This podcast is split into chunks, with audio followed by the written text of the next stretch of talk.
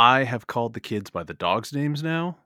Yep. Like There it is. like my brain only has so much space for names.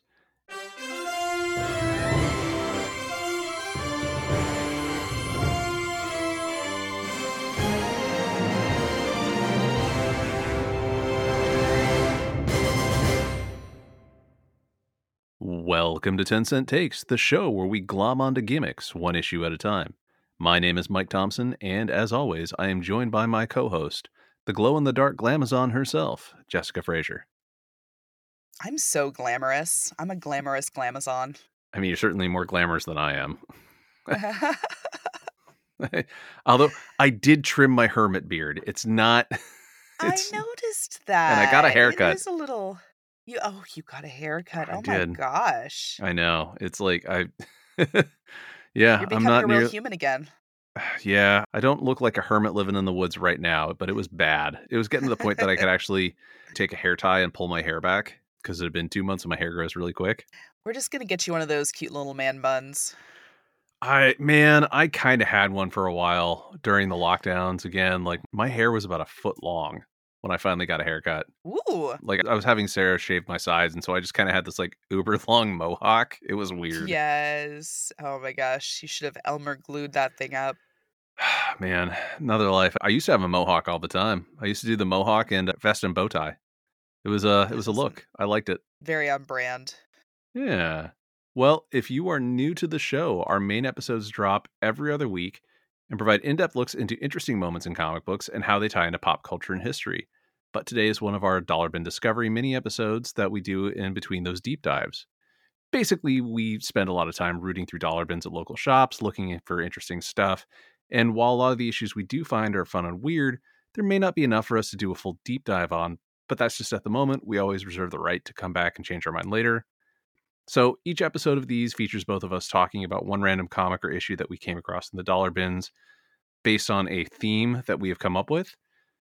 And what we like to do is we discuss what the comic is, what goes on inside it, and why it's interesting. So essentially, these are mini episodes that are designed to provide you with some weekly content between our more in depth discussions about the weirder and more interesting moments in comic book history. This week's theme was chosen by yours truly and is 90s Extreme with a capital X.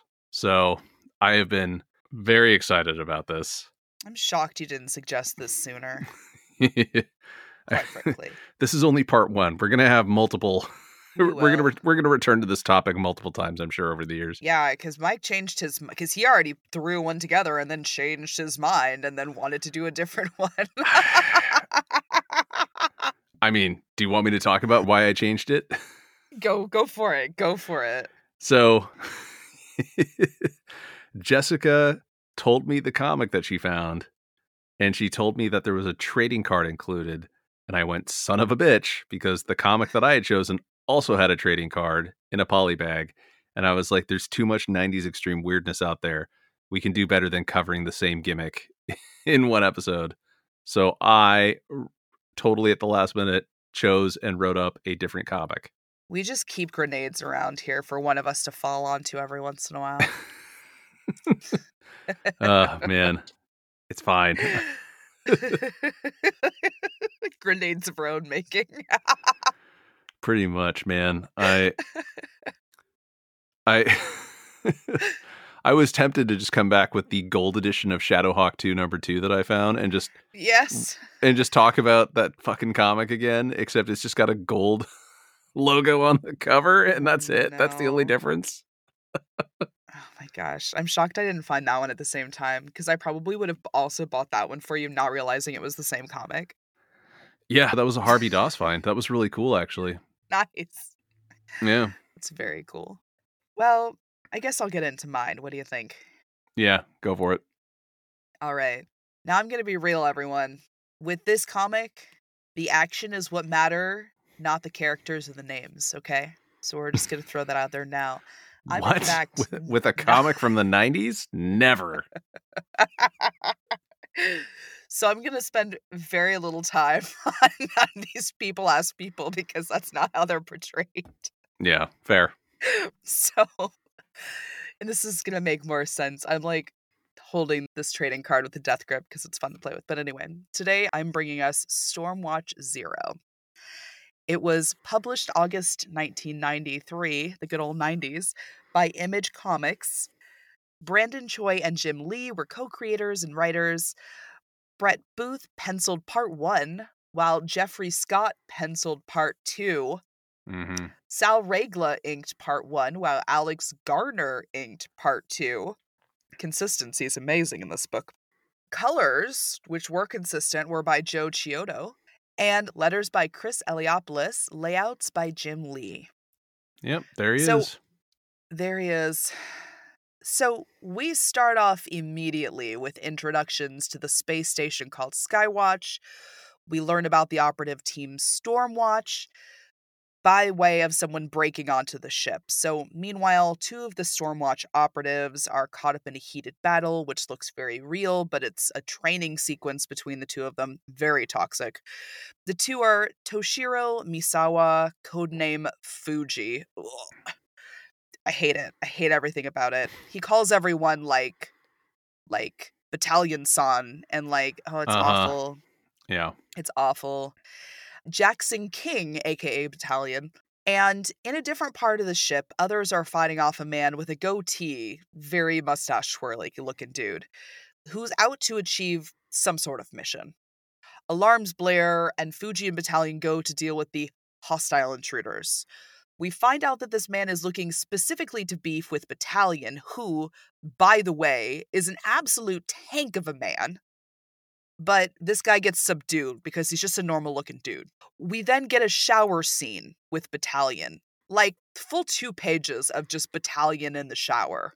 This was like not uncommon back then. Like that was that was a thing with these books so is they loved wild. It was i mean like it's the male gaze it's the power fantasy Yeah. because it was either anatomically impossible women wearing next to nothing so you've got the sex Right. fantasy or it was dudes exposing themselves as much as possible as well when they were out of their Right. costumes because yeah Because he's massive and he's Yeah. now fully presenting his 16,000 muscles, which, by the way, muscles that have been made up, muscles that don't exist on the human body. that was something that i like i didn't grok when i was a kid was i didn't understand that like the musculature that these people were coming up with does not exist like not even with steroids That's what's so toxic is that it's like this is the body type that we're telling men that they should achieve. Ugh, ugh, bleh. Hmm. So he finds that there is an intruder in his space, a woman named Christine Trelane. Bleh, Mm. the rhyming. It's the rhyming for me. Who wants to talk to him about what happened with the intruder, but he pretty much tells her to stuff it and to just go read the report. She's really just there to like be there while he's naked. It's then revealed that he has like this psionic mask that makes it appear like he doesn't have the million scars that actually cover his body. Hmm And then we get backstory on what led to Skywatch, the War Guard, which I'm not going to get into. And then we get a training montage about Battalion fighting for the lead role and the team getting their new psionic suits to use. However, the scientist giving out the suits didn't get to tell Battalion all of the details about his suit because a team of people broke in with nefarious intent. So he uses the ray gun on his suit on a dude, not realizing like the power of it, because again, the scientist was about to tell him all this shit, and ends up basically making one of the guys on the team brain dead. Like he's not dead, but he's damn near close. Like he's a vegetable at this point. So they pull him out and get away, and the brother of that guy vows to take revenge on Battalion for his brother's livelihood Mhm. and lack the you know loss of livelihood. Then we get some setup for the next comic, and it's shown that the Stormwatch are basically becoming famous from their work. Yeah. Let's just name them. Let's see. It's just so their names are Backlash, Yep. Flashpoint, Nautica, the only female who might as well not have been there for how little she was used. She was Mhm. in like two scenes and she was basically there to like look graceful. Yeah, that's it. Your face. basically. Your face. I I'm so mad about it. I just I hate everything. That's all. Nothing much, just everything. Ugh. So you know, again, the one thing that you will like about this comic, again, it's pristine condition. hmm Probably the first person to read it. There was this lovely Stormwatch trading card, which I have been. I held it up to the camera when Mike was shuffling around, so it just had Battalion's face there instead of Yeah. mine. Just, just as a fun little surprise. It's great. so yeah, it shows the four people I mentioned, and yeah, Nautica's got this weird thing that like looks like a nipple. It's weird. It's- Yeah. why are you like this? Come on now. So, yeah, all in all, this was just mid, honestly. So many muscles, too many muscles. Yeah. The art was extreme with an X. there were constantly spurts of blood and other gore, just like basic things were happening, and there'd be like I mean, the that was spray of blood. that was a big thing with Image Comics was, you know, they weren't they weren't beholden to the comics approval code like, you know, Marvel was where a lot of the Yeah. artists had come over from. And so they were really trying to show that they were pushing the envelope. so funny. I mean, the other thing is that so this would have been like the year after Image formed, I think, or it was like that year. Oh, It was like right at the the beginning. You know, and they were doing this whole thing where it was like they had a shared superhero universe that they were trying to really kind of like, you know, establish and really kind of get everything spun up for. And so Stormwatch, I remember there was like Stormwatch and they were interacting I think with like the Wildcats and Youngblood. Backlash got his own series. There was also Wetworks. there was an advertisement for Deathmate in the back. Oh man, yeah. Back Well, cover, Deathmate Black. which I mean, they're the same studio working on it, yeah, so that makes sense. yeah, exactly. Yeah. Had the same vibe. I have the first five issues or so of Stormwatch, including the gold foil cover, and Oh, I haven't read them since I was a kid. But what's interesting is that Stormwatch became the comic series that gave us Midnighter and Apollo, which are the kind of the gay Superman Batman couple that are now part Oh. of the larger DC universe. ooh, Yeah. interesting. It's it's really interesting. huh. Yeah. So So yeah, the shower scene felt super unnecessary. Like, why is this happening? What demographic are you going for? It was fine. yeah. Yeah, I'm probably not going to read through the first few of them that I have. I don't know that it really captured my interest. I also Yeah. wasn't the intended audience. I was gonna say I don't think you're the target audience for this. No, no. Yeah, ending thought toxic masculinity harms everyone, especially men. Like, Yep. there is literally no way to have these bodies, like we were saying. Like, there are muscles on here that don't exist in any way. And I would argue that toxic masculinity harms men just as much, if not more, like emotionally and like mentally, Mm-hmm. than women. Yeah. So that's my closing thought. Well, I mean, I'm uh, I'm sorry that you had to read this because it doesn't I've always got a soapbox, man. It's cool. my soapbox is just like strap it to my back. Let's go. It's good. I have it everywhere. Yeah. All right. Well, Mike, what about you? Okay. What'd you bring?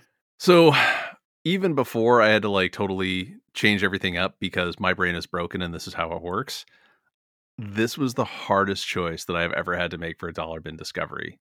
Like, because as anyone who's listened to the show can tell you, like 90s extreme trash is just like my jam. It is my heroin. Just inject it into my veins. Truly, it is. You should see like when Mike finds 90s trash in the wild, his pupils dilate to like an extreme level. It's like it's You're like seeing wrong. someone fall in love every Yeah. time. It's it. I'm very in tune with my emotions. What can I say? It's true. We love that. We do. Yeah. And I used to have a cat, you know, so Look at no red flags here. I know, right? no, I got super excited and I had like six or seven comics to choose from. Like I, I like read through a bunch of these because I was like, I need to find like the most ridiculous. I almost went with X Force Annual 2 because it is the first appearance of Adam Extreme with a capital X. But it comes polybagged in, with a trading card, so hence I scrambled. So before we talk about what I actually chose, these were the runners up Well, here we go. so Green Lantern 50, which came with a glow in the dark cover and had a fantastic heel turn from Hal Jordan. I nixed it because it's suddenly become kind of a big spec book due to James Gunn's plans for the DC movie universe. Huh. So I feel like that might be something we want to talk about with Jake and Jesus at some point over at Spec Tales. Okay. Yeah. Which, by the way, if you haven't listened to Spec Tales, you absolutely should. It's great. They're It's lovely human beings. Friends of the pod. yeah. After that, I checked out Evangeline 1, which is like this truly garish chromium cover, but I passed on it because the comic itself was honestly really boring. Whoop. There was also Cyblade Shi, The Battle for Independence. That one was actually a really great candidate. It wasn't bad. It features the first appearance of Witchblade, but it didn't have enough actual gimmick. You know, it didn't have anything like really out there. And there was also Superman 100, which features the death of Clark Kent.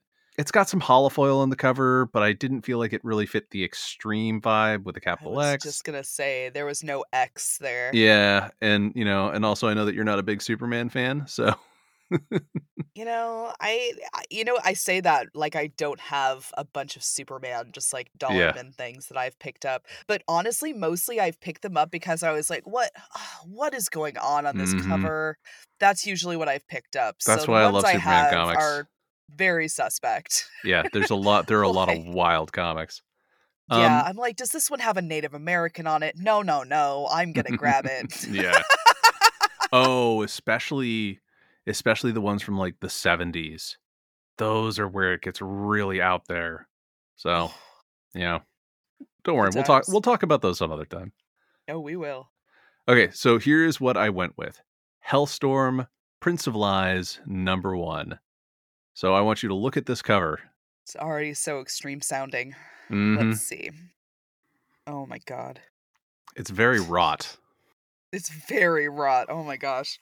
First and foremost, it's mostly sepia on like off-white, like yellowish, butter yellow background. And it says Hellstorm and like Prince of Lies. like I, I'm saying it the way it's written, like honestly. Oh, like it's very like it's all in red. Mhm. It's got like shadow behind it. Like it's just it is so fucking rot. The O has an upside down pentagram in it because of course it does. Mhm. Obviously. There is a demon looking dude. Prince of Lies, I would assume. He's got a Yeah. pentagram on him. He's very demonic looking. He's got 500 muscles. Yep. He has a fucking Trident on fire. There is a sexy demon lady who she has very long eyelashes. Like she has eyelashes that look like they're antennae. And then she is wearing just like nothing in the front, basically, which Yeah. is cool. And then it says, There's hell to pay. And then at the bottom, there's like this. I mean, there's other pictures of like people around. and, Yeah, like a like, whatever. And like, then at the bottom, there's like very clearly like a summoning circle with like a pentagram in it and like burning, like a bunch of candles and shit. It's, oh my God. Wow. Yeah. It's intense. Uh yeah, so first things first, let's talk about the gimmick. So you noted that it was printed on like this kind of like off-white with the sepia toning. That comic was printed with a wraparound parchment paper cover. What? And according to every comic source on the internet, it was printed with thermographic ink, which is the ink that reacts to heat and like changes color or fades. There it is. What's weird is that the first credited appearance of that ink being used on a cover is Bloodstrike 1, which has a cover date of April 1993. But this book also has a cover date of April 1993, and Mike's Amazing World of Comics, which is useful for figuring out when a comic like actually hit store shelves, credits this book as hitting the newsstands earlier than Bloodstrike. Ooh. So like I don't know, it's weird. Like it gets a little dicey when you start going back that far because this is 30 years old now. Who knew there would be drama in the thermal ink world? Yeah, I know, right? But like I mean, it's funny though because literally, like you know, you look at graded copies of this and it says it's printed in thermographic ink. Like every online resource that talks about this stuff says it was printed with thermographic ink. The thermographic ink does not react to heat on this cover. I took a hair hairdryer to it, and like there's no colors changed or faded. I had a copy of Bloodstrike. I took a hairdryer to that, immediate reaction. So Oh. Yeah, I'm wondering if the parchment paper messed with the effect or something. Ooh, But okay.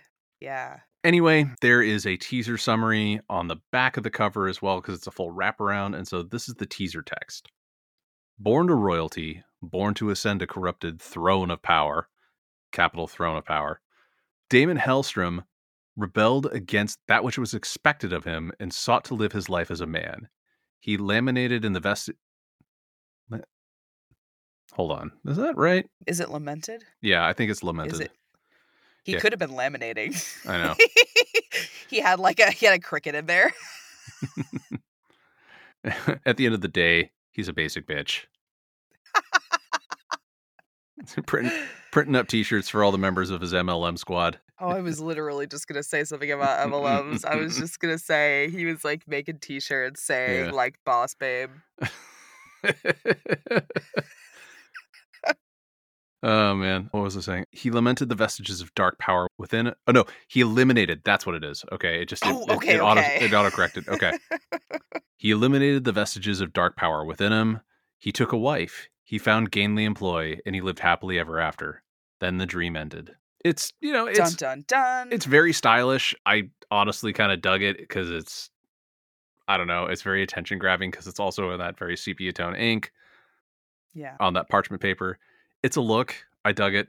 Now, this issue was written by Rafael Nieves, penciled by Michael Bair, lettered by Richard Starkings, colored by Janet Jackson. I'm assuming not Janet Jackson of Michael Jackson fame. I'm assuming. I was. Did you see my face? I was like, yeah. "Ooh, Janet." I think she was on tour when this came out. I vaguely remember she had a really popular song called If around that era. Well, maybe she's just the multitasking bitch Yeah. that, like, you know, good bitch in a good way. Yeah. And it was edited by our friend Fabian Nicieza. Friend of the pod. Yeah. The comic opens with a man floating in kind of a hellish void. He's screaming in pain, and then an off-page speaker tells us, quote, he has returned, and that he'll be left to gather his strength before the speaker's group will extend them some sort of ominous invitation. If he accepts the invite, everything will be fine, but if he doesn't, the seas will turn red with his blood and the earth black with his charred soul. So, you know, not ominous. That's dramatic. Okay. Yeah. and then we get a full page splash where we see the guy is a, a pretty demonic version of Damon Hellstrom. You know, like that's the whole thing is that Hellstrom has that upside down pentacle on his chest. He has been billed in the past as the son of Satan. Dan D.G. Chichester has talked about how much he loves this character the first time that we had him on our show. Yeah. So, yeah. And then we cut to six months later. We meet Dr. Avram Siegel, who is giving a talk to the New York chapter of Housewives for Decency, where he tells them about how the idea of Satan existing isn't as far fetched these days, considering how Norse gods are now accepted as fact, superheroes are commonplace. And he also mentions the reality of infants being sent from other planets to Earth with extraordinary powers. Side note, I loved this whole Superman reference with Siegel's name and then the description, just chef's kiss. Pretty funny. Yeah, it's great. And then we cut to San Francisco where an unhoused man is singing to himself before a shadowy figure murders him. I think it Oh. basically, you see him just go, uh, and then there's like a blood spatter, and that's it. We cut back to New York where a man named Gabriel is performing a fake exorcism for like some money debutante. It's basically, it's kind of like New Age spiritualism. And she's like, Oh, I feel so much better. So I'll see you next month for my next exorcism. And he's like, yeah, okay, whatever. And basically, he's doing these for money. Like he, right. uh, you know, like he's a you know a disenchanted priest. He, you know, he's left the church, and so he's just like making money to get by, cover his rent and his booze. And right after this, he receives a note telling him to beware the Black School. So he goes to Siegel for info about the Black School. Siegel tells him the details, basically that the Black School is like a cult or an underground college or some sort of infernal learning annex. Unclear. Like it's Sounds a little racist. yeah, you know, it's hmm. We don't like the black school. Ooh, whoa, don't you? Ooh, red flag. I know, right?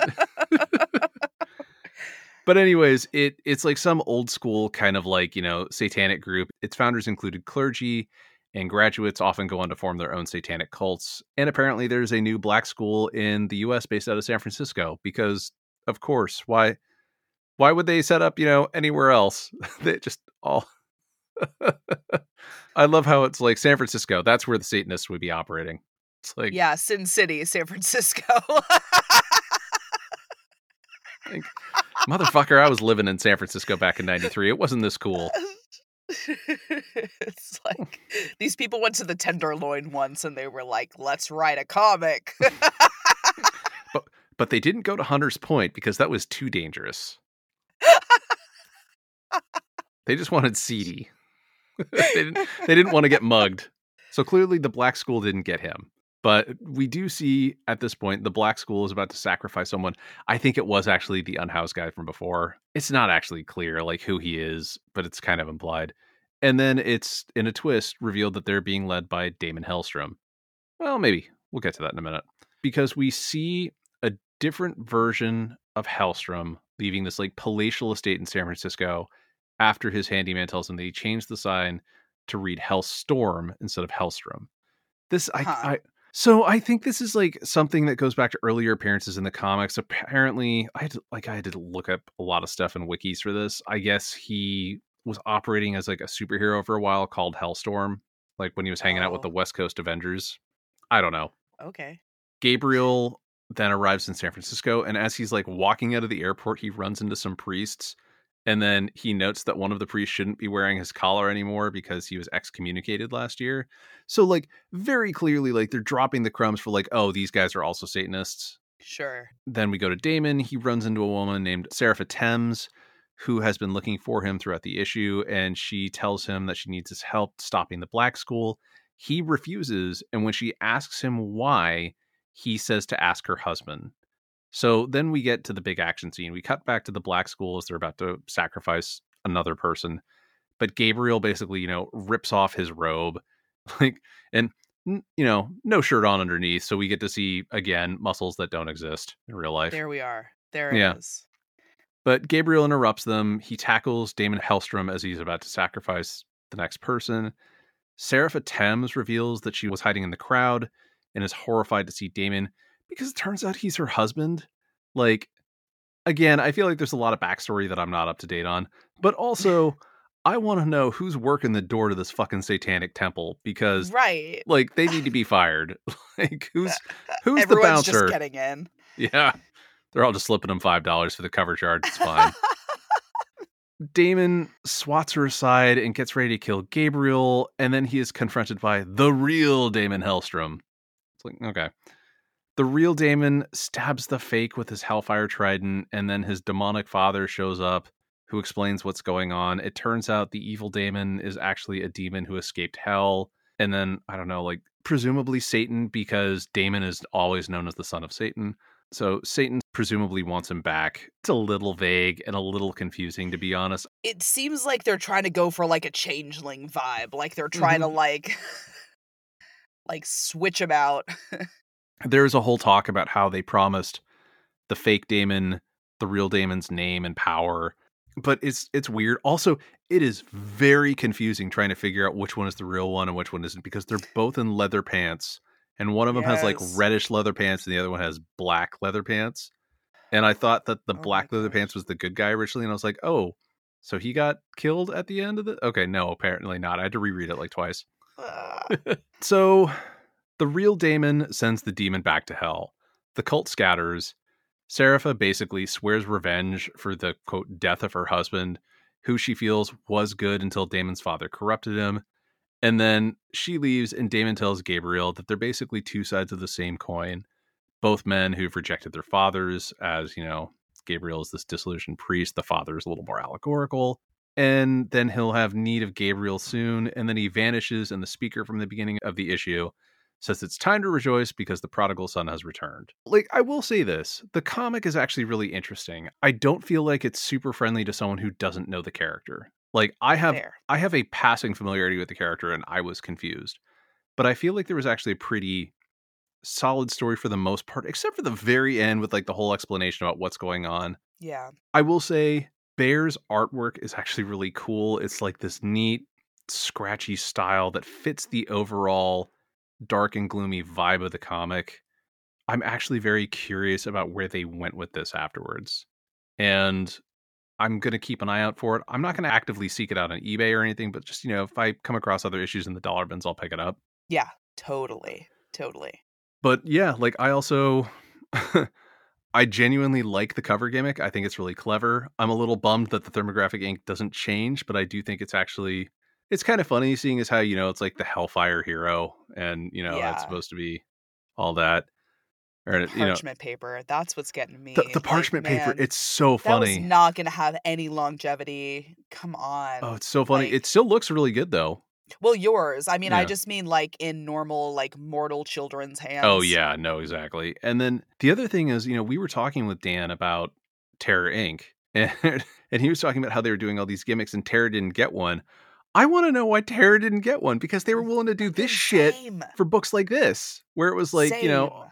ah, man, it would have been so cool to have like an action figure where you could change out parts or like something, something cool. Or like, you know, it'd be really cool if you had like fold downs where like different parts of him were different, like based oh, that'd on be like cool. Yeah, folding down. This they should have hired me when I was a baby. I mean, I like. Here's the thing: it's like they were doing this with all sorts of just random comics. Like, yeah. you know, I posted on Twitter and we went viral for us where I showed Force Works 1 which comes with a fold out pop-up cover.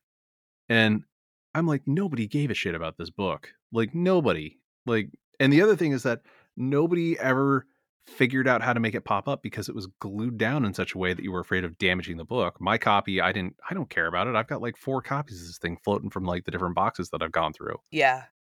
Totally. But I mean, like, yeah, like I ended up damaging the cover a little bit for this fold out bullshit, but like, I don't care. I'm like, Yeah.